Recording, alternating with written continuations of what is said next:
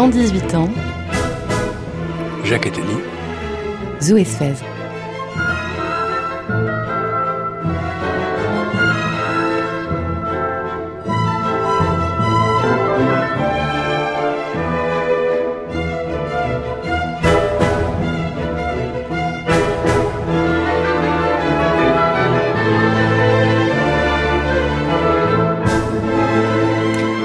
Bonjour et bienvenue à tous. Dans 18 ans, c'est le titre de cette émission que nous vous proposons chaque semaine cet été avec Jacques Attali. Comment se dessine le monde en 2037-2038 ? À ce moment-là, les enfants qui sont nés cette année seront majeurs.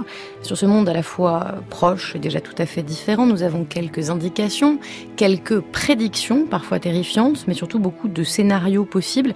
Alors chaque semaine, je vous le rappelle, nous explorons ensemble un thème, un domaine, avec une grande voix qui fait autorité en la matière. Cette semaine, il s'agit d'appréhender l'un des défis, voire le défi majeur de demain, c'est celui du climat. Et pour en parler avec nous aujourd'hui, nous sommes avec Luc Abbadie. Bonjour. Bonjour. Vous êtes professeur des universités en écologie, c'est à Sorbonne Université. Vous êtes co-directeur de l'Institut de la transition environnementale de Sorbonne Université et vous êtes vice-président du conseil scientifique de l'Agence française pour la biodiversité.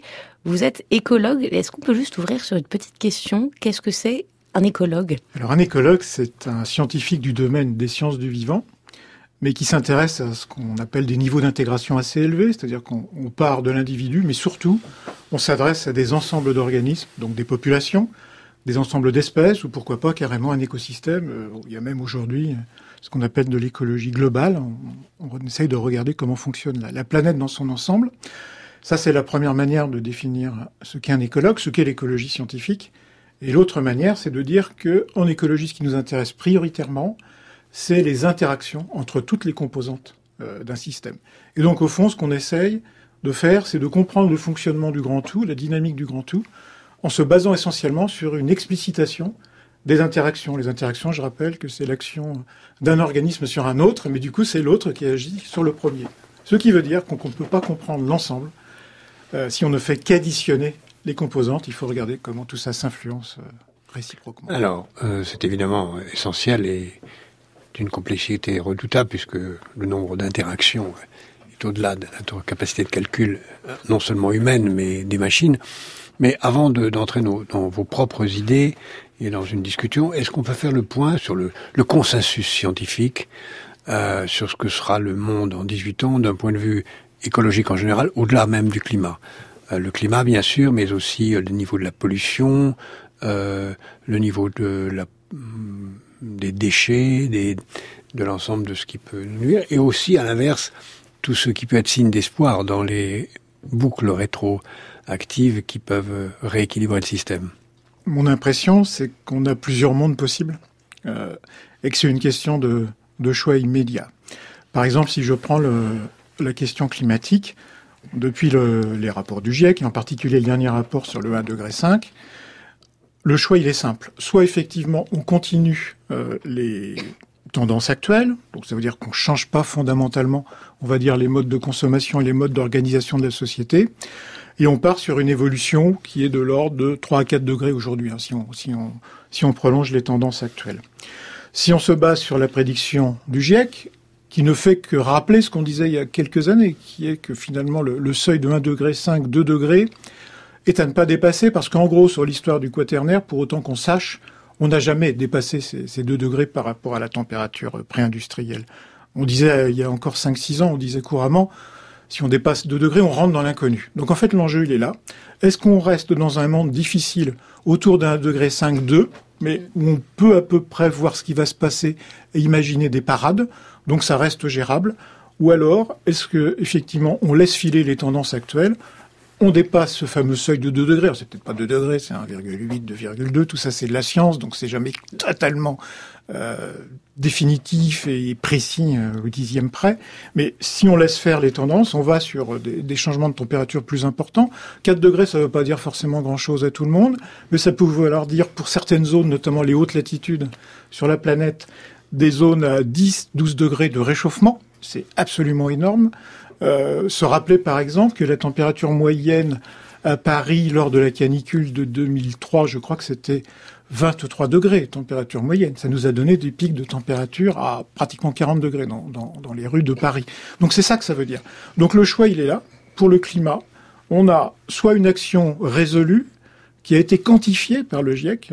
En gros, c'est une trajectoire de baisse des émissions de CO2 qui est difficile à faire, mais qui n'est pas irréaliste compte tenu des moyens dont on dispose aujourd'hui, où on laisse filer et on va vers un monde extrêmement chaud, donc avec des conséquences sur le fonctionnement des écosystèmes, notamment de la biodiversité, on pourrait y revenir, qui sont, en tout cas sur le plan théorique, assez claires. C'est-à-dire on va passer par une phase de désorganisation importante.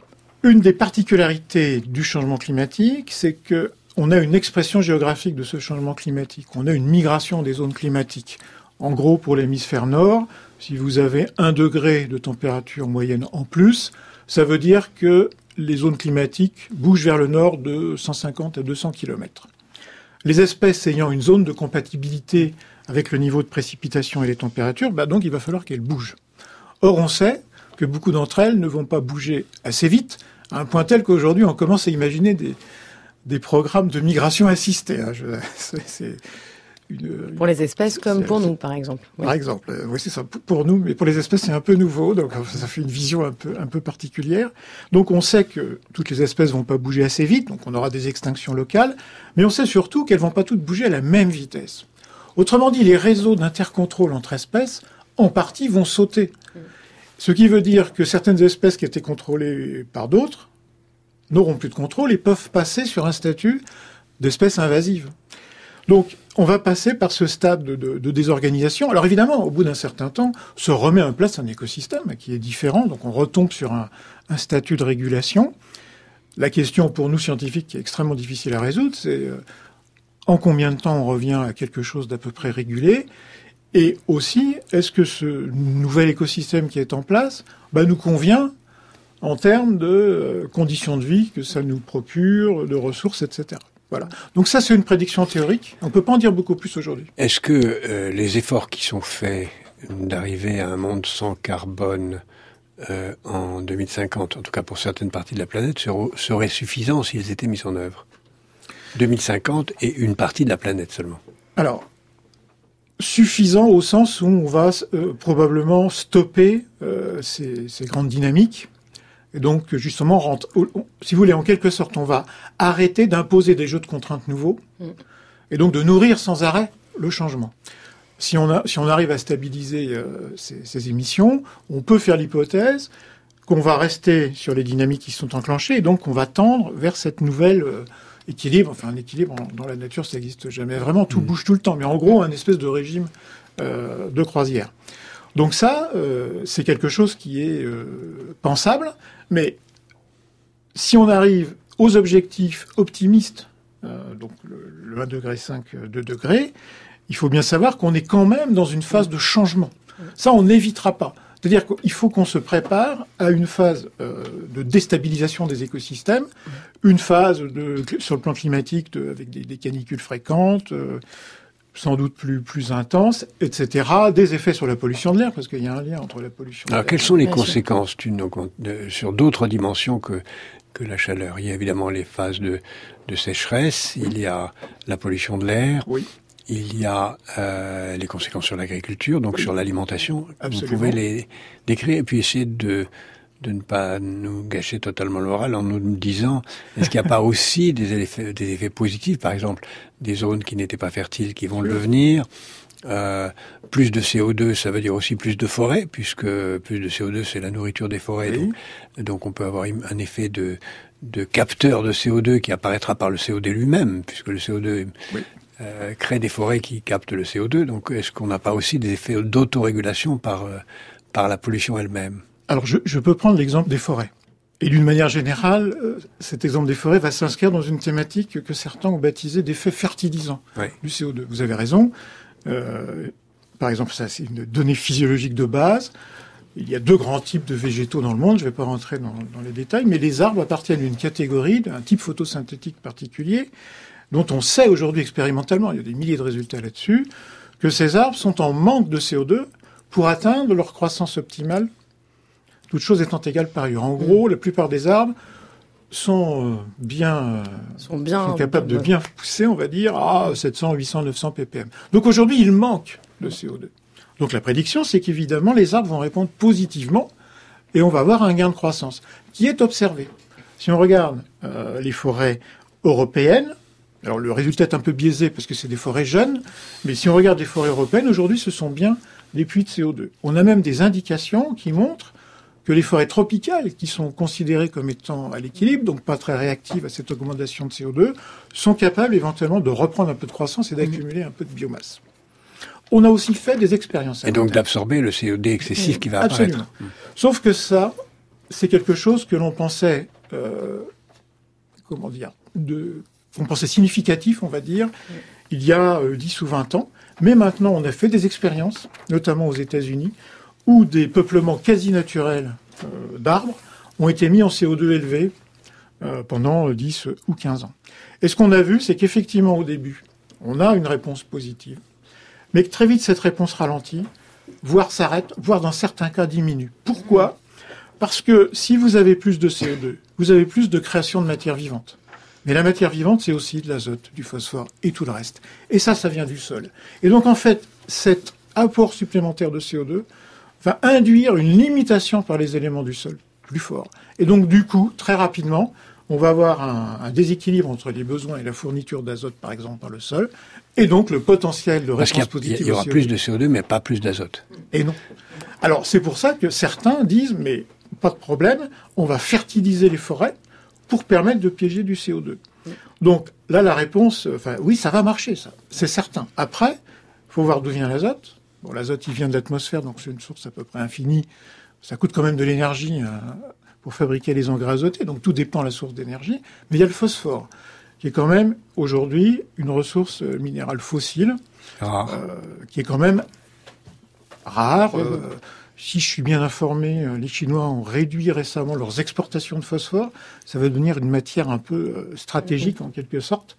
Donc c'est ça un petit peu la difficulté aussi. Alors peut-être une question, puisqu'on revient à ce monde dans 18 ans, vous le dites, et d'ailleurs le GIEC le dit avec vous, de plus en plus le GIEC fait des propositions de solutions intégrées, c'est-à-dire au lieu de faire des prédictions alarmantes, même si elle continue à le faire, il met en valeur des solutions intégrées, dont certaines sont mises en application et d'autres pas du tout, alors qu'elles coûteraient finalement peu d'efforts, mais une volonté politique. Alors on peut peut-être parler aussi de la manière dont vous pouvez imaginer que ces solutions aient été ou pas imposées, il y a plusieurs modèles, et là encore il y a plusieurs solutions, une orchestration par la force, des limitations selon les inégalités, mais surtout, qu'est-ce qu'on peut mettre en œuvre de manière assez rapide sur cette question du climat, sur cette question des terres agricoles aussi. J'ajoute en complément de la question de Zoé, que pensez-vous de ceux qui pensent que dans 20 ans, donc à l'époque où nous nous situons, le progrès technique aura été suffisamment audacieux pour résoudre ces problèmes, comme dans le passé, il a réglé beaucoup de problèmes qu'on pouvait craindre irréversible. Vous êtes optimiste, Luc Abbadie, vous, en général, sur ces questions ? Je suis optimiste parce que je pense qu'on a effectivement beaucoup de solutions en magasin, qu'on peut les mettre en œuvre. Je pense aussi qu'il y a un certain nombre de solutions d'innovation technologique qui vont aider. En même temps, je suis assez persuadé que la réponse ne peut pas venir que de l'innovation technologique. Je pense qu'on a une vraie question, il faut qu'on repense notre rapport au vivant, notre rapport à la planète, et peut-être de sortir d'une certaine croyance. Je pense qu'un de nos problèmes, c'est que on a longtemps cru effectivement que grâce au processus d'innovation, donc qui passe souvent par l'innovation technologique essentiellement, au fond, on allait tout le temps reculer les limites. Ouais, j'ai été confronté à ce genre de débat à plusieurs fois dans ma carrière, et ça m'a toujours un petit peu agacé, parce que quand même, on reste sur un monde qui est fini, et il y a un certain nombre de contraintes qui sont physiques, chimiques en quelque sorte, qui sont incontournables. Ceci dit, je suis d'accord, il y a beaucoup de choses qui sont possibles à partir de l'innovation technologique, et là je vais peut-être être un peu provocant, je pense même que l'innovation technologique est une nécessité absolue pour mettre en place des solutions écologiques à nos problèmes. Et si vous voulez, je peux essayer d'expliciter ça sur la question agricole, par exemple.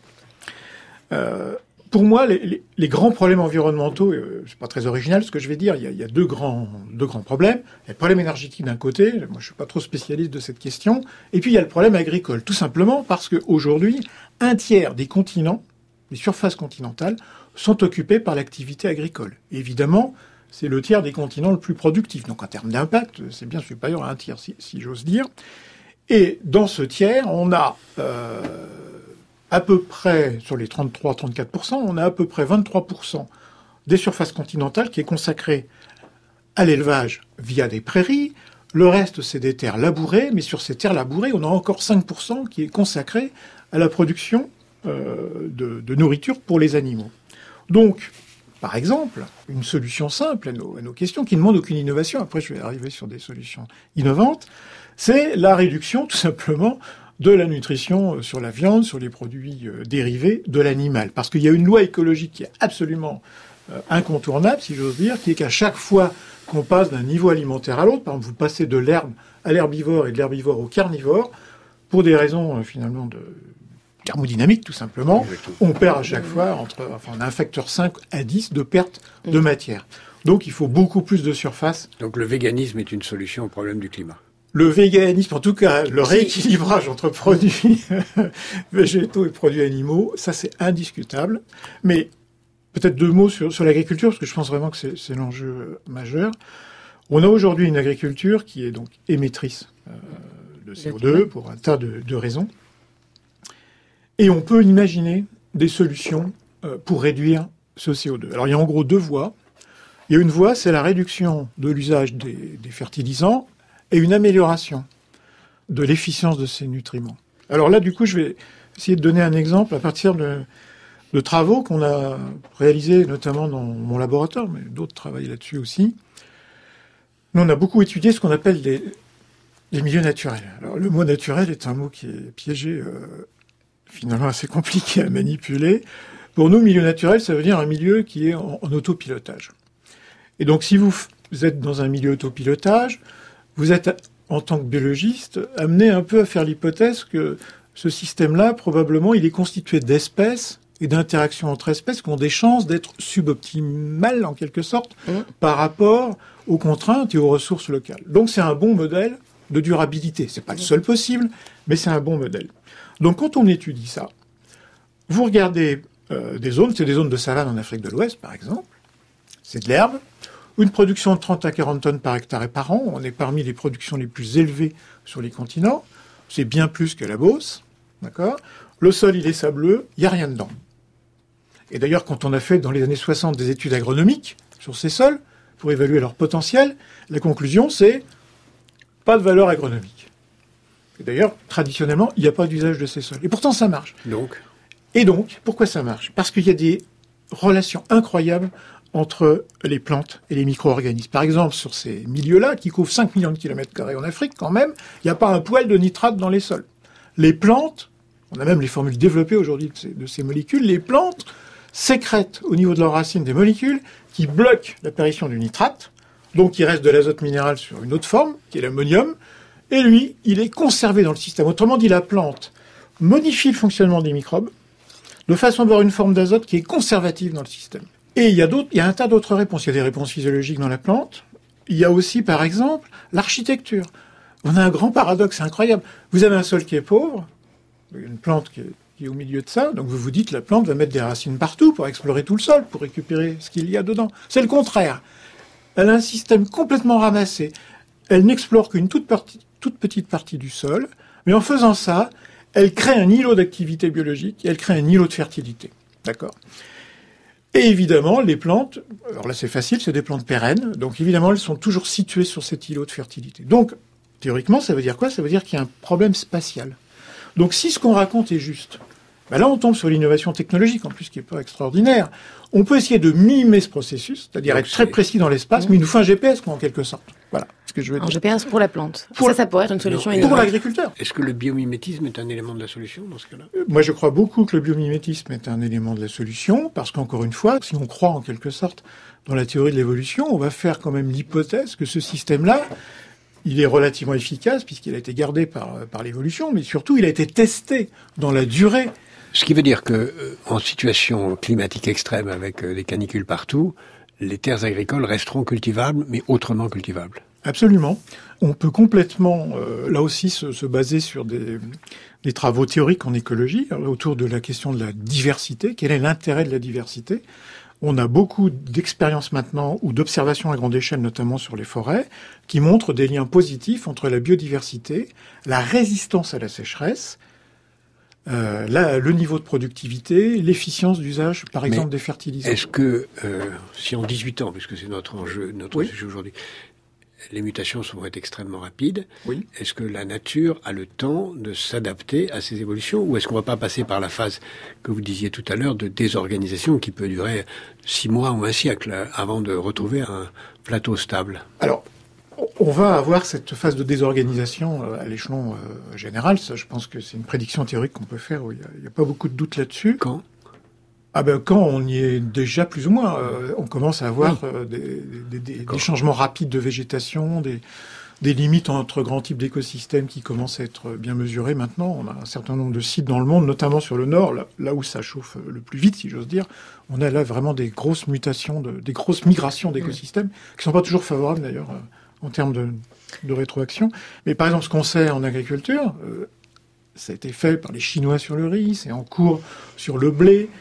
C'est que si vous augmentez la diversité des mélanges d'espèces, pas toujours possible pour des raisons de mécanisation, ou des mélanges de variétés, vous avez un gain de résistance à la sécheresse. Tout simplement, c'est ce qu'on appelle, nous, l'effet d'échantillonnage, parce que plus vous diversifiez un peuplement, plus vous avez de chances pour que dans votre peuplement, il y ait une espèce qui est adaptée à la sécheresse, par exemple des racines plus profondes. La résilience est liée à la diversité. Exactement. Ça a été montré sur les forêts. Là, il y a une publication qui vient de sortir sur des forêts américaines, là, qui est sortie dans les comptes rendus de l'Académie des sciences américaines il y a quelques semaines, qui est assez intéressant, qui regarde le lien entre la diversité des arbres en forêt et le lien entre la diversité de tout ce qui est peste, maladie, etc. Donc, il y a un lien positif pour des faibles diversités. Mais au-delà des faibles diversités d'arbres, mais au-delà d'un certain seuil de diversité, je crois que c'est une quinzaine d'espèces par hectare, quelque chose comme ça, on a une baisse de la diversité des pestes, des maladies. Ça veut dire que plus la forêt est diversifiée, plus la propagation des maladies devient difficile. Est-ce qu'on peut parler juste un peu avec vous, Luc Abbadie, des villes végétales ? Parce que là, cet été, Anne Hidalgo, en France, a annoncé qu'elle allait végétaliser 4 grandes places à Paris. Ça y est, ça commence, c'est dans les projets politiques. Vous, c'est des questions que vous connaissez bien. Il y a des prédictions, et il y a aujourd'hui des collectivités qui prévoient, c'est le cas en Chine, c'est le cas aux États-Unis, de commencer à végétaliser de manière assez sérieuse plusieurs grandes villes. Est-ce qu'on peut imaginer que dans 18 ans, on soit arrivé à une maturation de cette politique-là ? Et comment est-ce que ça pourrait fonctionner si elle arrivait vraiment à être implantée, cette politique ? Pour reprendre le terme maturation, je trouve que depuis 2-3 ans, sur ce sujet de la végétalisation des villes, on a vraiment un progrès très fort. Donc on fait de la végétalisation parce qu'on est intéressé par la question de la diversité, on sent cette menace climatique, et puis on le fait aussi parce que c'est dans les tendances du jour. Et j'ai tendance à dire souvent que quand je vois des initiatives qui se multiplient partout, j'enrage un petit peu parce que je me dis mais ce qui est en train de se faire là, c'est vraiment ce qu'il faut faire pour la question climatique et la question de la biodiversité, mais c'est pas explicité, c'est pas mis en avant, c'est pas expliqué finalement à l'électeur.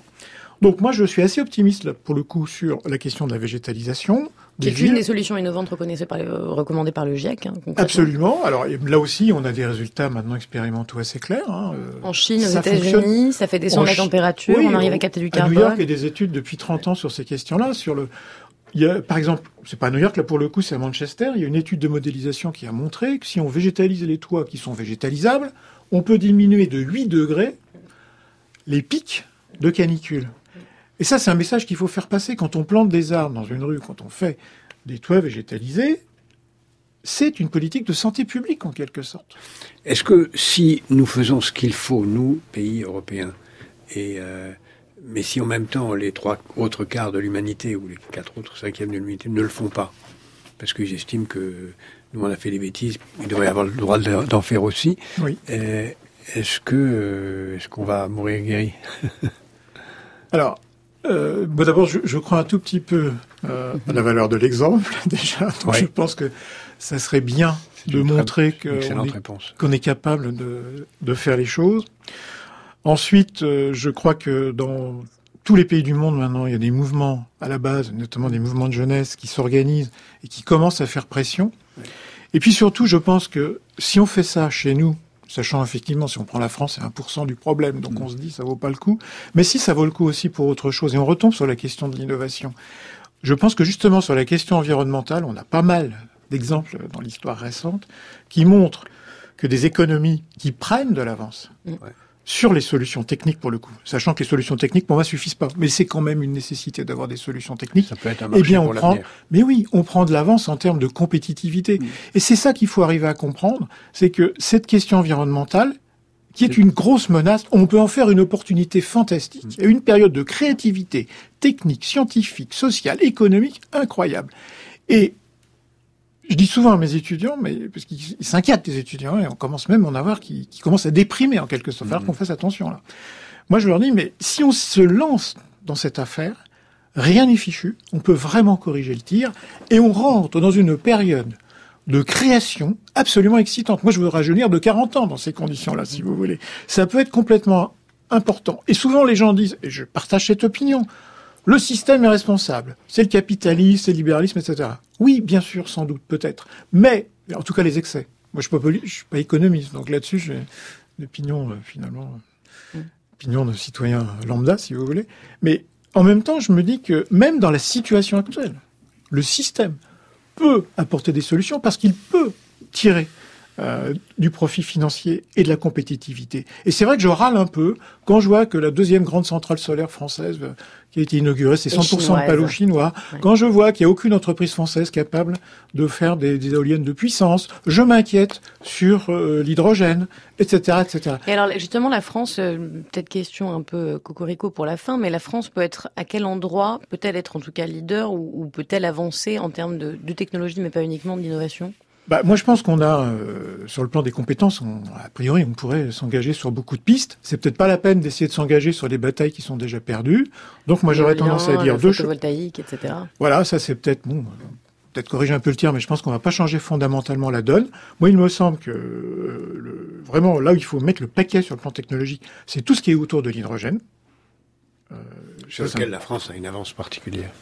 Voilà, on a ce qu'il faut en termes de compétences. Et après, sur la partie plus agriculture, je pense que l'agroécologie, ce qu'on appelle l'agriculture écologiquement intensive, donc où on change les paradigmes de l'agriculture en se basant sur le savoir qu'on a accumulé sur ces systèmes qui ont été sélectionnés dans la durée, là, il y a aussi des solutions d'innovation incroyables, notamment en termes de séquestration du carbone et de méthodes alternatives à l'usage de pesticides et d'engrais. Franchement, il y a déjà des choses qui commencent à se faire en agriculture.